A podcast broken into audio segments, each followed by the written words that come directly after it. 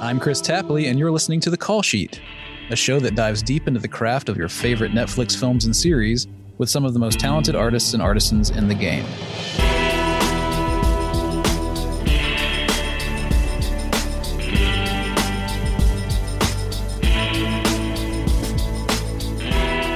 We're moving back into the series world with this week's guest, so let's go ahead and have her introduce herself. My name is Susannah Grant, and my craft is filmmaking. Sometimes the work of filmmaking and journalism overlaps. Obviously, that's often the case with documentary projects, but with something like Netflix's limited series Unbelievable, which the company recently revealed has been streamed by some 32 million households since its September release, the impact of docudrama is truly palpable. An adaptation of vital, dense reporting published by ProPublica and the Marshall Project, the series tells the story of two police detectives from different precincts who cracked the case of a serial rapist who carried out his vicious crimes in Colorado and Washington state between 2008 and 2011. Susannah Grant developed the project into an eight episode depiction of both bungled and bravura police work.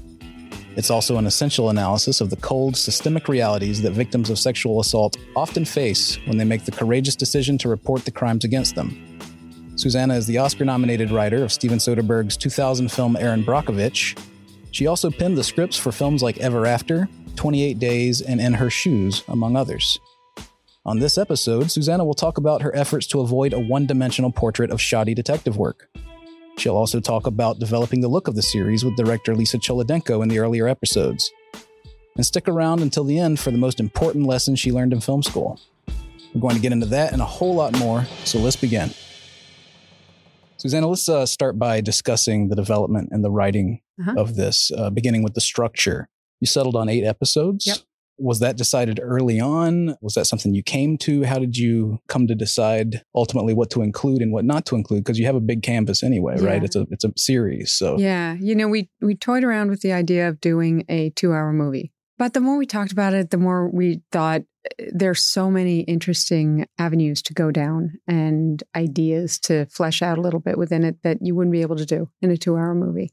And a lot of the people who worked both in support of Marie and in support of the detectives in Colorado, we wanted to really give them their due and bring them to life and show that this wasn't three individuals. You know, these were people working in concert or against other people and other fleshed out human beings. So it just felt like the eight hours was going to give us a better opportunity to really turn over every rock that we wanted to and spend time with it you know? Yeah once you decided on that, within that, how did you decide how it would be structured? Well, we inherited a really great structure. I yeah. don't know if you've read the I article did, yeah. on which is based. Okay, so there are a lot of dramatic structures set up in the beginning of that article that take the viewer on a, an interesting journey in terms of his or her own ideas about whether Marie told the truth or not. And we thought that was an interesting thing to play with as well. So, you know, it worked really well in the article. So we we thought, why mess with that? It's such yeah. a great storytelling structure. Um, so we started with that. Obviously, as as we got deeper into it,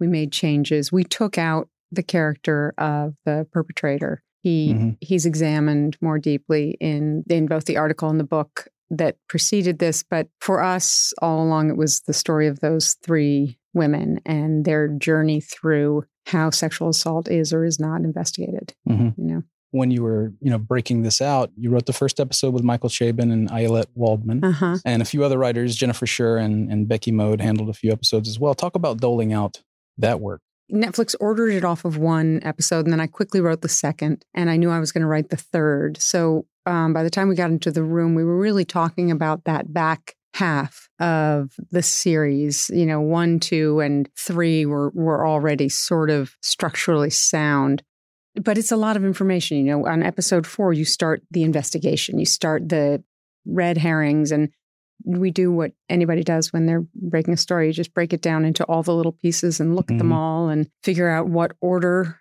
creates the dramatic build you want and figure out how to parse that up into chapters, yeah. individual chapters. So we made sure that we had those pretty soundly set. Um, and then everybody went off and wrote at that mm-hmm. point. And Michael and I did another, and Becky did one, and Jen did one, and then and then I I was going to do the last two, and I ran out of time, so Becky helped me with one of them, which was great. It's uh, so we co-wrote seven, and then I did eight by myself. Yeah, you're wearing tons of hats on this one.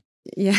You know, you begin the series uh, first with these kind of sweeping images of the neighborhood, and and then right into Marie giving her statement about what happened. It's kind of there in in the reporting to begin with, as you mentioned. But how did you decide, like visual storytelling, how we want to kick off this narrative? So there, there are a couple answers to that. One was I wanted to set it in normalcy. I wanted to set it in a town that could feel like your town. I think a lot of people are really good at othering the notion of sexual assault and victims of sexual assault. So, so in the script, I had you know scenes of of real normalcy, and then and then Lisa Cholodenko directed the first three, and she and Quyen Tran, who was the director of photography, introduced the notion of the kind of drive by. Those first images, they're all drive bys. And the idea was to, in addition to that sense of normalcy, introduce the idea of stalking and following. You know, there's a woman in every one of those frames. A car is driving slowly by. So it is normalcy, but there is, I think, a sense of unsettledness to it. And then mm-hmm. we have a really beautiful score by Will Bates mm-hmm. that strengthened that combination of the world you know, but there's an element to it that's untrustworthy. Yeah. There's also a few, I think, do not enter signs that you see mm-hmm. in some of those images mm-hmm. too. So it's a very interesting way to, to kick it off, you know? Yeah. Uh, and also, how did you decide on introducing these various characters, getting back to just structuring the whole thing out? Because, you know, we get through an entire episode before we meet Karen Duvall, Merritt mm-hmm. Wever's character. And it's not until the end of that episode that we meet Grace Rasmussen, the uh, Toni Collette character. Yeah.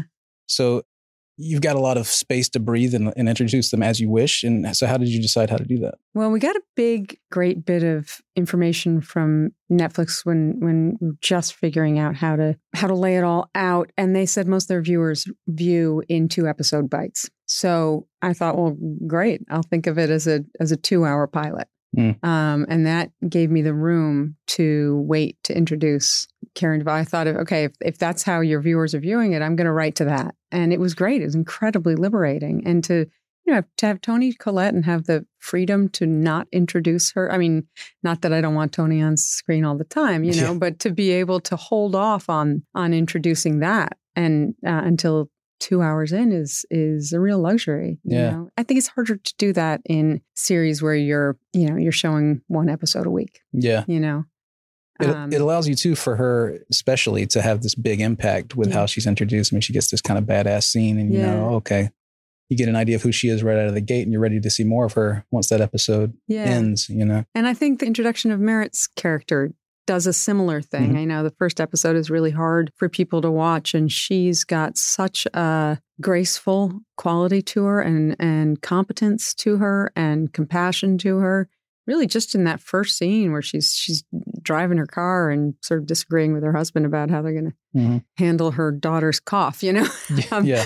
But there's something that I think lets a viewer go, "Oh, okay, okay." There's a there's a grown up in the room. Yeah. There's somebody who's going to point this all in the right direction somehow, you know? Yeah. So, but being able to wait to introduce that is a real, it's the luxury of streaming. Yeah, absolutely. And the, the, after what you've just seen in this mm-hmm. first episode, it's like now you get an episode where it's like, this is what it should be. Yeah. This is what the investigation yeah. should this be. Is this is where the be. empathy level should be. Uh-huh. It's such a like kind of whiplash to to what you've just witnessed yeah. for the first hour. Yeah. And also regarding her, I, I love her just uh, I don't want to say monotone, but it's kind of it's kind of what comes to mind. Just the way she's clearly talking through stuff in her mind, and mm-hmm. there's something relaxing about it. Very relaxing. There was somebody wrote somewhere if there's a if there is a heaven and God greets me there, I hope she has the voice of Merritt Wever. yeah, totally. But was that kind of the idea to just show this this drastic difference between these two approaches, yeah. these two episodes? Yeah, at the top? to really show. You know what? There was a This American Life also did this story has been told now four times. Mm-hmm. I mean, you know, anecdotally, a lot more than that too. But it's the testament to the strength of the material that it, it can survive and actually have a real impact in every in every medium. But This American Life did an hour on it, and Ira Glass said something to the effect of it being a an example of the justice system going horribly wrong, and then in another example uh, of it going as it should. Yeah. Um, his distillation of the story in that way was really helpful to me in mm-hmm. writing it, and was sort of a north star of sorts in in how we were portraying it which isn't to say that you know I wanted to make everybody in Washington evil and everyone in Colorado right and saintly. In fact, I, I tried to go against that instinct as much as I could because that's just not great storytelling. But yeah, that was obviously very intentional to yeah. show the differences. Oh, and since you mentioned that, you know, the fact that it's been told a few times, uh, was was there something you felt that the story was missing that you wanted to put into how you depicted it? I mean, I wouldn't say missing, right. but I thought it would benefit from being told in this medium. I just think there's a way to connect uh, to people's hearts when they watch something on screen, you know, acted and portrayed by people you you can see their emotions on their faces. I think it can have for viewers a more immediate emotional impact. And I mean, my, my theory about sexual assault is not that people don't believe women. Mm-hmm. my personal theory is people believe women, they just don't care mm. enough.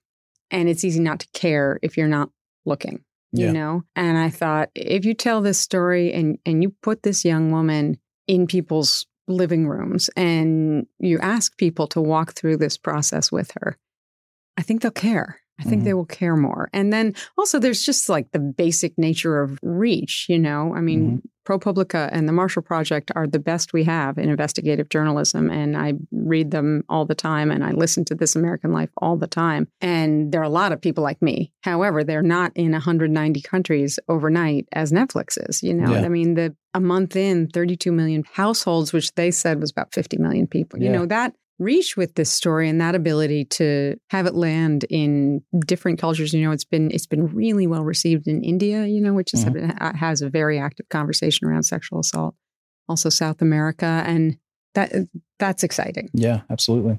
So i wouldn't i i, I think those prior tellings of this story are fantastic and we owe a tremendous amount to them but it was exciting to be able to blast it out a little wider. Yeah.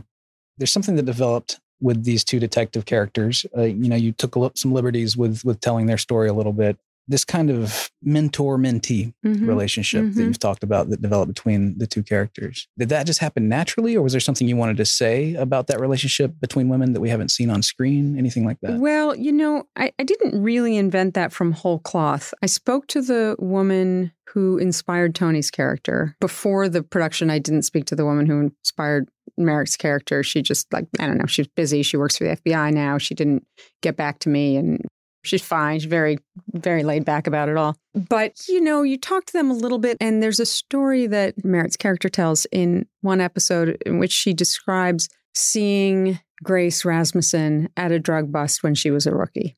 Mm. And that actually was true, that she had seen her and been impressed with her when she was working narcotics undercover. So I had that bit of information. Well, yeah. that's sort of wonderful. That's it. That's a great thing to hold mm-hmm. as you're building this relationship. I didn't want it to just be two cops solving this together. I wanted to show a relationship developing between them. You know, they both work in very male workplaces. There are a lot of different ways to go about that. I thought it was interesting to look at two different ways of going about that, mm-hmm. two different ways of um, being the only woman in a in a very male workplace.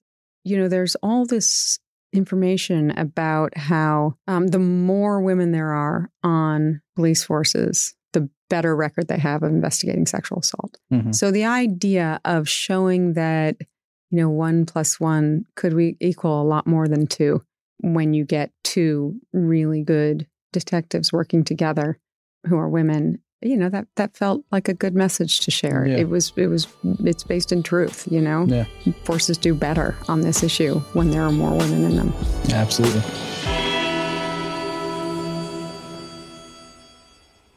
All right, moving off the page mm-hmm. into the production now. Uh, it's interesting to me that that you took the role of kind of bringing the series home as director mm-hmm. rather than launching it. You're working with Lisa Cholodenko on mm-hmm. those first three episodes as director. Is that something you wanted to do from the start to, to kind uh, of bring it home at the end? Yeah. yeah. I mean, I, I, wanted to. I definitely wanted to direct it. I wanted to direct as as much of it as I could. I was also doing a lot of writing, and I was show running it. And I'm a huge fan of Lisa's. I mean, there were a few things that were really important in the direction of this, and and I think primary among them was the delicacy of the sort of airspace between human beings and the ways in which that space can be clear and people can understand each other and connect with each other, and the ways in which that space can be muddy and confusion can happen and people can miss see each other and misunderstand each other. And I mean, if you look at all Lisa's work, it has such um, human emotional integrity. I mean, it's there isn't a false moment in in any of her films, and I and Sarah Timberman, who's my producing partner, who was, you know, with me every step of the way and made all these decisions together. She and I early on said we should see if Lisa will will jump on board for this. And, and we wooed her and she came in and that she's the one. And then she was squirrely and she said she wasn't gonna do it. And we kept chasing her. And um, she has said she was sort of unclear about what she as an artist could bring to it mm-hmm. or would bring to it that would elevate it. And she didn't want to sign on without being clear about what that contribution would be. And we didn't know what it would be, but we knew that she's enough of an artist that she'd find, you know, mm-hmm. she would, and she did. She really did. There's a whole, what I said about the opening, that, yeah. that level of consciousness to everything she was doing but she added something to the you know the flashback sequences of the sexual assault the flashbacks were as they were on the page when she got them but she was really racking her brain about how she could get into the mind of this young woman and this idea of a picture of her at the beach was present mm-hmm. in the script and so she came up with the idea of her disappearing into that picture during the assault which was such a it's such a great addition. You know, yeah. I think it really is great for that moment because it, it really speaks to her coping mechanism mm-hmm. in the moment. But then it has, you know, it has implications throughout because she does the same thing again. She disappears in pressured moments later in the script in ways that people don't understand, but I think the audience does, having seen where her mind goes in some in a situation like that. Yeah, you did so. a great job of foreseeing my next question, which was that very thing. Like yeah. how how to how to shoot that, how, how to yeah. show it. That's the mentality of disappearing. That the question of you know how to shoot a rape was something I'd, I'd never written a scene of sexual violence before, so I I sat down to write it, and I was in sort of the objective um, viewpoint, and I immediately I just felt wrong. It just felt like I couldn't write it. I just thought this out of this feels terrible. It feels like voyeuristic and observational, weird passive yeah, stasis. Yeah. yeah, exactly. And there's so much either overt or subtle rape pornography in our culture, and I it just it felt like even just thinking about it was bumping up kind of close to that, and there mm-hmm. was no way we could do that. You know, so I just switched it to subjective and her point of view, and and since her account of it is what's called into question anyway, it ended up being a really good narrative device as yeah. well. Because um, if the only way you're seeing it is from her retelling, then you should just see it from her experience. Mm-hmm. So a lot of people have asked me, "Oh, was it a really hard thing to shoot?" And very little screen time. Yeah. Of sexual violence on it, and and there's actually it's it's emotionally That's graphic. Too. Yeah, it is what the the the sound is is very strong, and the score is very strong, and but it's it's not at all graphic. Yeah. You know, it's disturbing. Yeah. It's really not graphic at all. I say too, because it's what you hear also because every time we come back to it, we hear that certain timbre of her kind mm-hmm. of shout or scream, like mm-hmm. muffled scream. And it, it takes you right to the, yeah. before you're even in the scene watching it, you know where you're going with yeah. it. And it's just, it's, it's an effective device. Yeah. Tell me about establishing the look and working with the DPs. You mentioned uh, Quyen Tran. Q and Tron mm-hmm. uh, was on the first three with, with Lisa. Yeah. Just what was the overall conceit there in the simplest terms, I guess? Like, what did you want this to look like? Nobody wanted it to feel pushed at all, to feel the, the phrase that Lisa uses all the time, the word Lisa uses all the time is overdetermined, you know?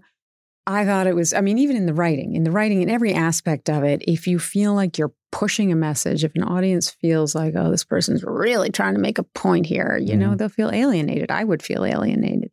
So we just tried to just tell the story as much as possible and have that dictate what the emotional content is.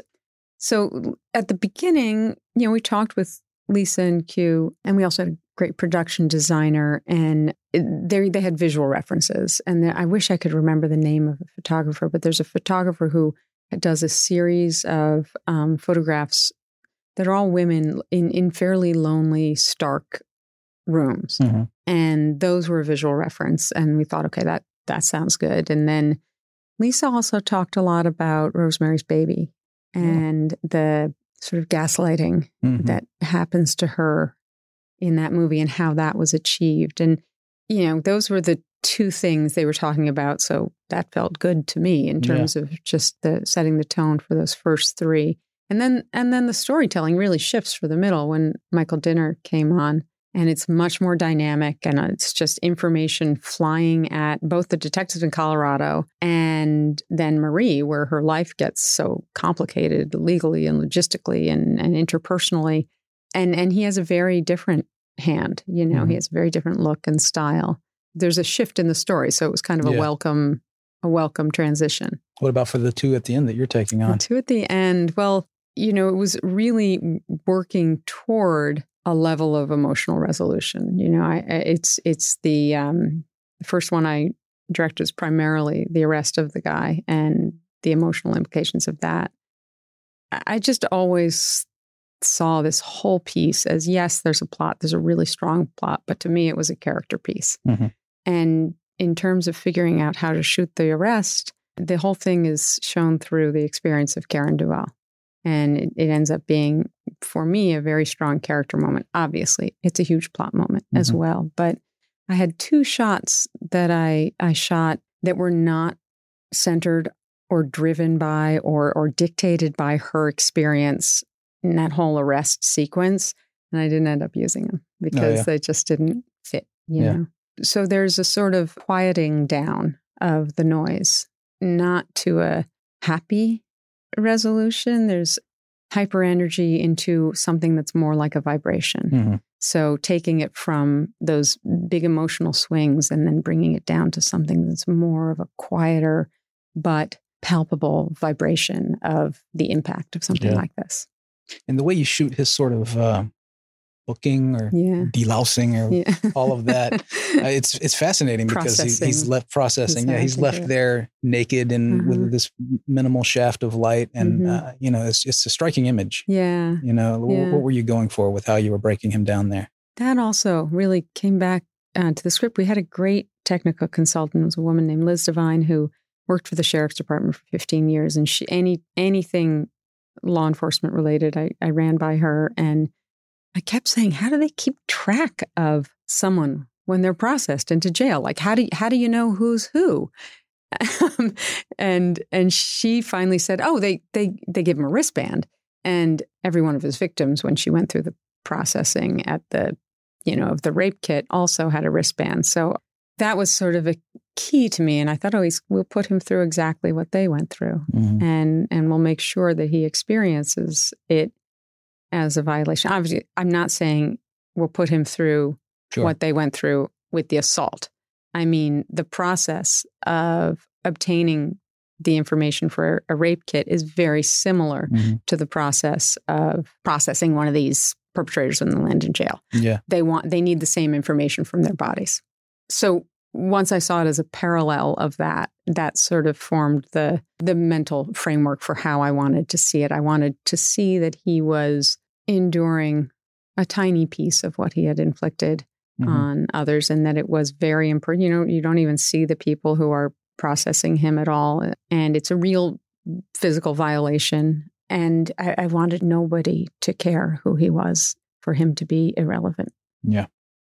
The answer to this was has been kind of scattered through what we've been talking about, maybe, but I just wanted to talk about how did you want to both sort of embrace what the audience has been conditioned to expect of procedural drama, but also break that mold a bit and convey information in different ways?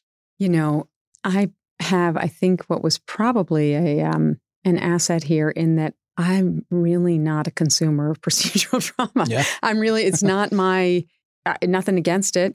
I'm sure there are a lot of great ones, but it's it's not the language I speak. So I wasn't consciously busting tropes. I wasn't saying, oh, we're going to upend Cagney and Lacey here. I've never seen Cagney and Lacey. Again, no disrespect, probably a great show. But um, one of my um, mom's favorites. Great. I'm sure it's wonderful. So I think rather than figuring out how I was going to do something different, I think maybe the maybe the big difference was I just kept saying this is a character drama. This mm-hmm. is a character driven piece that happens to have a gripping plot. Yeah. And everything hung on those on those characters. Right. All right, so you've shot the series. You're in the editing room. Mm-hmm. Uh, how did you approach this? I mean, were there certain episodes that needed to be nailed down first that would help inform others? Yeah, well, you know, you you roll along. So were you editing as you went then? That, yeah, okay. yeah. So while Lisa's shooting, Michael's prepping, and while Lisa's editing, Michael's shooting, and I'm prepping. So we're all seeing what everyone else is is doing. The benefit of getting your scripts pretty buttoned up before you shoot is that there isn't that much that changes when you're in the editing room. A lot of tightening, a lot of, you know, obviously I overwrite, I overwrite all the time. And you'd think I'd learn by now, but no. So there's a lot of pulling out stuff that that wasn't necessary that you don't need to say twice and mm-hmm. or that you can indicate without saying out loud. So so there's there was tightening of everything. Um, I lifted an entire scene out of the final episode because I realized I had a scene in which she basically said, This is how this show's going to end. I'm going to tell you everything that's going to happen in the next eight minutes. Again, you'd think I'd know by now, but it read good on the page. So we're always learning. Yeah, exactly. So yeah, not not not huge evolutions, and then you know, and and there's so much about sound and music yeah. and but we didn't move anything from one episode to the other or anything like that. I mean, they yeah. they, they were all they were all intact. You know, it was all pretty straightforward. Then. Yeah, yeah, it was. We had this idea. You know, there was one idea that we hung on to for a while in the script phase. We thought about having a device in which, as the detectives get information about this guy, we'll see him stalking someone else. You know, which he was doing, seeing only what they know. So, for instance, as soon as they know he's in a white truck we thought, well, maybe we have a shot from inside a white truck driving by a house looking at it. And mm-hmm. we know this is this guy. And then when they know what gloves he has, well, maybe we see those gloves. When we know what camera he used, you know, and sort of as he's being revealed to them, see more of him. Mm-hmm. Um, Netflix wisely said, don't need it. It's going to be fine without it. And it's interesting though. Yeah. Yeah. But, you know, I also realized that to really be there with those characters, it's really important not to know or see anything more than they know or see. You yeah. know, to be on that ride with them. I think it's important not to not to know more. Yeah. Even even with it being straightforward, I'm just curious if there was anything, you know, the series is very much about storytelling and mm-hmm, details mm-hmm. and and how trauma and coping mechanisms impede you know access to those details in some ways uh, and if there was an element there you wanted to explore it all because i know a you lot. didn't uh, you didn't really like try to fake out the audience. Like maybe she's not telling the truth. Well, you know, some people, there are people who weren't sure at the end of yeah. episode one. And I don't mind that. Mm. You know, I wasn't trying to fake them out, but I wasn't trying to make it clear either. Mm-hmm. I actually was hoping that people would find themselves allied with the detective who's getting frustrated you know, and saying, I don't know what to believe. You're making it very hard for me to know what to believe. You've told me four different things, you yeah. know? And um, I really, really didn't want to vilify him. There was a, I read in Ken and T's book, Ken Armstrong and T. Miller um, wrote the article in the book uh, that when he found out what he had done and the mistake he'd made, he called that the worst day of his life. Hmm. That was the basis of his character for me. This is not somebody who goes around thinking he does bad things in the world. Mm-hmm. He's a good guy, you know. The idea that he's done something so egregious is so is really painful to him. So it was it was I didn't mind people being able to you know buddy up to him and mm-hmm. understand why he's making the decisions he's made. They're terrible. They're the wrong decisions. But yes, in terms of trauma, yes, we we learned a lot about how trauma informs one's reaction, you know, and and their ability to tell what's happened to them. Um, the whole, you know, it's interesting. I've we've learned a lot since this too. And I was talking to a detective who now spends his time. He has a 35 year career in law enforcement, and he said all 35 years were not informed about tr- what trauma does to the brain. So now he spends his full time job is advocating for trauma training for cops. Wow. And when he was trained and and this training still happens job number 1 in investigating a sexual assault is to determine the reliability of the victim. That's the first thing. So obviously that's not trauma informed. We tried to show that in every um, survivor of these attacks that there was some way in which her recollection was affected by the trauma of what she went through. One thing i kind of regret is that i didn't you know there is a there's a gender difference obviously between the detectives in colorado and the detectives in washington there's also a training difference mm-hmm. and there's an experience difference i could have made that clearer but i think it stood out to me honestly okay, because as good. i'm watching it i'm like that was a that was something i think a note i jotted down when i was watching the first episode for the second time recently was like why can't they train these people differently? Right, right. They were trained, just trained wrong. Yeah, and I think about it as well as in terms of just police shootings. Yeah, same thing. Yeah, like, yeah. It's it it's seems like thing. it's in the same Part in the same family. Yeah, yeah. Uh, you talked briefly there about music. Just mm-hmm. tell me mm-hmm. about how choices with music evolved and how you wanted to use that. Uh, well, Will Bates had a really good feel for it. The music he was writing for it was it it felt really right mm-hmm. early on. Again, we didn't want it to be pushed. We didn't want any of the emotion to be pushed. This is just a piece that you had to really be careful about not letting the audience feel like you were telling them what you wanted them to feel or think. We wanted something that would communicate the confusion and the, uh, in terms of Marie's story, the sort of disjointed way her thoughts are gathering and then also with with Parker if you look at him the the music that accompanies him there's something a little off in the sound of it and but he's subtle you know he's got a very a very soft touch which mm-hmm. i like. Yeah. By the end i think his music by the end is really supportive of what i think is is very strong emotion but again not pushing it yeah. you know? As i understand it that final phone call between marie and the detective happened. It did. As marie has said the words were all different but the, when she watched it she said um, not to me but to ken armstrong she said that it felt like the same kind of spirit. Yeah, spirit yeah. of it exactly. Yeah. So, well, did you struggle still, nevertheless, with, with how to end it? Did Did you want to end it with that? Yeah, yeah. Yeah. I wanted to end it with that. These yeah. two people, hundreds of miles apart. Yeah. Yep. I really like that it ends with the word "thank you." Mm-hmm. I guess that's two words.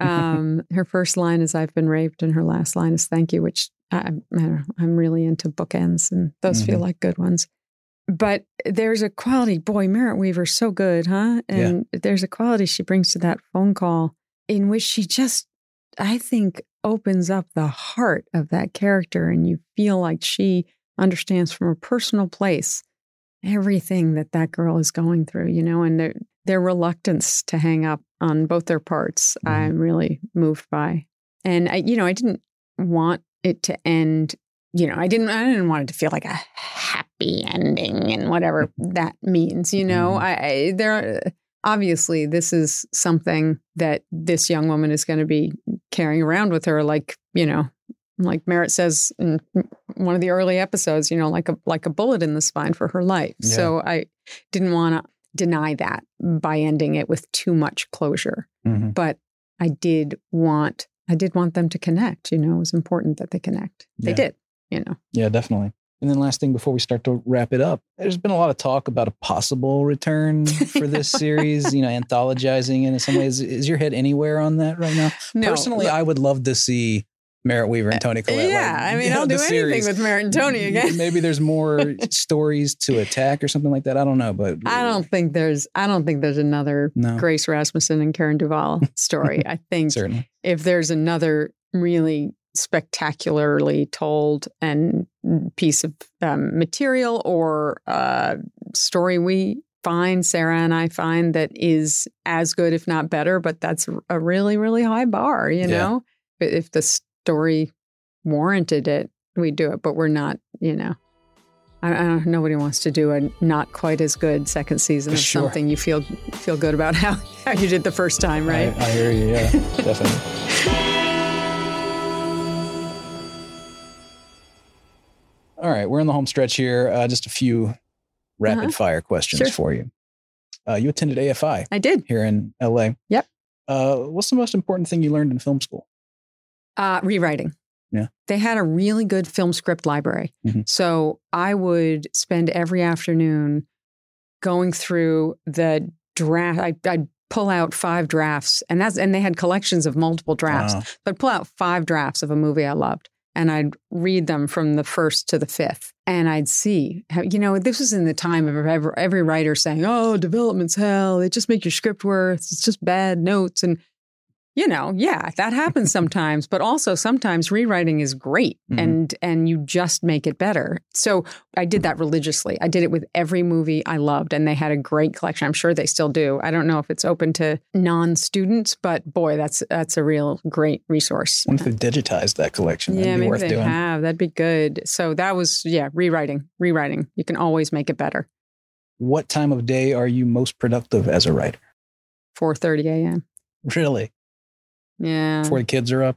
Yeah. I used to write late at night. I used to start writing around 11 o'clock at night and then I'd just write until I dropped and then I'd wake up and just keep writing. And uh, I get very easily distracted by light. So I just draw all the shades and I just work in darkness. Um, and then I had family and, and then, you know, I found it really hard to write if you start the day with like, oh, I got to make somebody's lunch. And I mean, I, then, yeah. then I don't know who I am, you know? Yeah. So I started getting up a little before them and then a little bit more before them. And so now I yeah, I get up at around 4:30 and I generally work from like 4:30 to 11 and then I take a break and deal with life stuff and business stuff and then I you know, grab another like not very productive hour or two in the afternoon sometimes. Maybe I should give that a shot. I've got a 3-year-old. It's good. It's good. Get up before them and then right. and then like you own your brain for a little while and it's easy to come back to it. You know, it's hard. I find it hard to find that place if I don't start the day there. Yeah. You know? Yeah. That's true. Uh, this is an impossible question, maybe. Uh, best screenplay of all time, or maybe your favorite if you don't have a best. Oh, wow. Best screenplay of all time. Well, this is not going to be a direct answer. I feel like every screenwriting problem is solved somewhere in Tootsie. I always, if I ever hit a logjam, I think, oh, it's got to be some problem like this. And oh, yeah, that's what they did. I think Witness is a brilliant screenplay. I mean, that's that's hard, man. I don't know. I'm gonna like say one and then leave this place and think of the seven better ones that I didn't say. Well, maybe this next one will be a little easier. Uh, I asked this of everyone. Uh, what was the movie that made you fall in love with movies? Network. Yeah. Yeah. I was, I think I snuck in. I was young too. I like, it was New Jersey in the 70s. They let eight year olds into R rated movies. You know, you mm-hmm. can do whatever you want. But I, I don't know. I don't know how I got there, but I was alone because it was New Jersey in the 70s and 11 year olds were alone in movie theaters. And, and I saw it and just completely blew my mind. I just thought, whatever this is, I want to be a part of it. This, you know, this tradition of American storytelling. I just, the, the fact that it blew the lid off of stuff. You know, I, I wasn't remains relevant. Oh my God, so relevant. It will be relevant so good. for years to come. I know. I know. So that early on, and then Nashville, mm-hmm. but really it was Network, and that was the one that made me say this is a tradition I want to be a part of if I can. Would also be a fair answer to the best screenplay of all time yeah, question. For too, sure. Yeah. yeah. Yeah. Well, uh, exceptional work with Thank this series. Uh, truly, it's it's. I think it's one of the best things I've seen this year. Yeah, so, nice uh, congrats on Thanks it, and thank you for coming on the show. My pleasure. Thanks for having me. I think what Susannah and her team of writers and directors achieved with this series is something akin to that empathy machine I talked about a few episodes ago. There's a subjective quality to the filmmaking in Unbelievable and a sense of compassion in its storytelling that roots it and allows it to transcend what you might expect from a story like this. So please check it out. Unbelievable is available to stream on Netflix right now.